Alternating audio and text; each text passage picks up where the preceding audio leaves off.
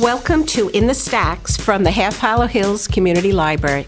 We're talking about the stories we love because we think you might like them too. From bestsellers to old favorites to undiscovered gems. We talk about it here so that you can find it In the Stacks.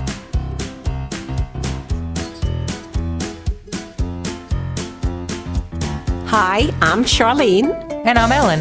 and we're librarians from the Half Hollow Hills Community Library. Today, Ellen is going to talk about an audiobook that she's listening to. And I have to say that when um, I was going back to school for my master's in library science, I always used audiobooks because as a former children's librarian, I needed to get as much read as I possibly could and the demand on my courses.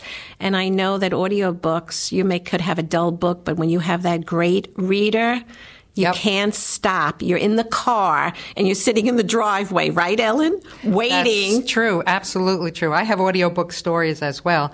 And the fact that you mentioned that the reader sometimes makes the story is part of what I was going to talk about. So the, the audiobook that I'm currently listening to, I haven't finished it. It's called Once a Crooked Man, and it's written by the actor David McCallum and also narrated by him. So Man from Man Uncle. from Uncle, my one of my Ilya many, Kuryakin. many TV boyfriends is Ilya Kuryakin. and he's now currently He's on another NCIS. show. Yeah, He's on okay. I don't watch now. it, but Yeah, uh, so uh, that's what intrigued me. Is he 100? He's uh, almost, almost. God bless him. Keep going, David. Um, yeah, that's actually what drew me into the book. I was curious to see, you know, this is his first novel, and uh, but I had listened to him. Uh, he's done many, many audiobooks. he has. He has. He has that. a long, long list of audiobooks, which I have listened to sort of randomly in the past, and I always enjoyed his voice. He's got a great Yes. speaking voice.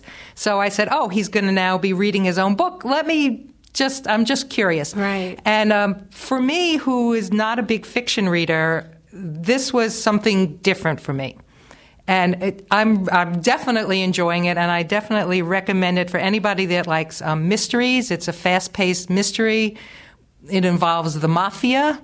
I don't know if you're allowed to say the mafia, but it involves the mafia. It involves an unemployed actor and, um, and some sort of crooked politicians as well. So it's got all the elements for kind of a fast paced, uh, zippy story that is adapts itself very well to audio. I, one of my problems with audiobooks is that I'm driving, I, I listen to them as I'm driving or doing something else, and then sometimes my concentration is a Yes. little split Yeah. because I actually do have to kind of pay attention when I'm driving to what's happening. It's a around really a special talent that you have. And I think that if you're new to audiobooks, you really have to give it a chance because, like Ellen said, you cannot start drifting off. Right. Or you have to, you constantly have to replay that. So I find that his narration is just right. It's, it's draws you can- in. keeps me in, but I'm not oblivious to the world. So I don't know if that's damning with faint praise, you know, for the narrator or the author.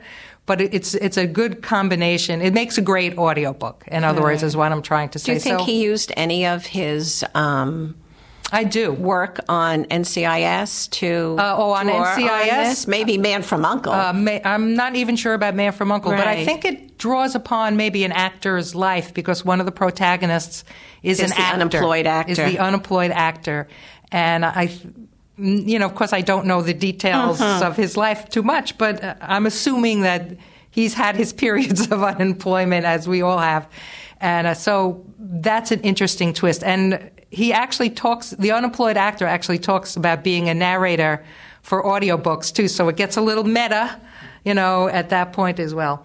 So I would uh, recommend it. Um, again, if you're waiting for the bestsellers, I don't think this has actually topped the uh, the New York Times list.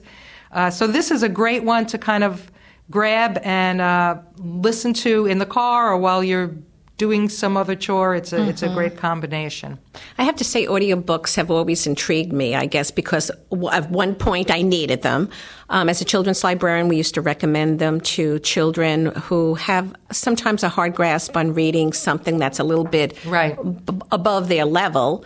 Um, and also, there are books, for instance, The Help, where you get all the dialects from the South. Right. That I you listen to can't- The Help on audio. That you can't get that from a book, and you get a different flavor for the book. I believe that You you, that you can't just read. You read it, but you're Right. not listening to it. And as I said, it's a skill. It is definitely It a skill. Some really is people, a skill. I've listened to bad narrators too. Yes. And uh, he's not. He's a very And that can be narrator. difficult. It can be. And I've had a bad book become a good book with a good reader. Yeah, if you if you like audiobooks and you want to give them a try and they are not you don't have a CD player in your car, one of the things that you can do is download an audiobook. Uh, most libraries have um, a collection of electronic audiobooks that can be downloaded. Uh, most of them come from Overdrive. Overdrive has an app that will work on any almost any device that you can I have it on of. my iPad. I have it on my iPhone. It'll work on a Kindle, on an Android, any of that stuff. so I would recommend going to uh, our library website or whatever library you are uh, a member of and see if they have uh, e-audiobooks and download them and put them on your device. You, you actually are borrowing them. So they don't take up space on your device, so you don't have to worry about that. And then they are automatically returned. So there's no overdues or fines or anything like that. no, so wor- no worries. no worries. So uh, that's one thing to look into if you're trying to find that bestseller. You can check out and see if it's available as an electronic audiobook. Well, as an aside, is who doesn't like to listen to a great story? You know, I just got two books that I'm going to record the night before Christmas for my grandchildren. So that I'm recording them with my voice so that they'll listen to them. That's but, sweet. But you know what it is? We all love listening to a great story. How many times do we go to an author, you know, at a bookstore, a local bookstore, and listen to the reading? It captivates us. Very true. Very popular here at Half Hollow Hills. That's just as Charlene said, people love it because you can multitask while you're listening. You You, can. can. drive, you can do you fold your laundry, uh, I- jog, yeah. whatever. And I've even told parents, you know, uh, especially when the Harry Potter series was out and the rage was all the kids were reading it, but some kids just weren't able to. They just Yeah. didn't have the reading skill. And I would tell parents, listen to it. And um, they did. And at least the child was able to discuss something. Right. Rather than having no knowledge of the book. Right. It's also good for people who are not great readers yes. you know, who take a little bit longer time in reading it, or they ha- are challenged by um, being dyslexic. Right, or foreign language foreign speakers language speakers well. getting Get a lot of it. accustomed to the English language. It's a great tool and it's entertaining. Yes, very true. Thanks for joining us. I'm Charlene, And I'm Ellen. and if you're looking for us, you'll find us in the stacks or at In the Stacks Podcast.wordpress.com.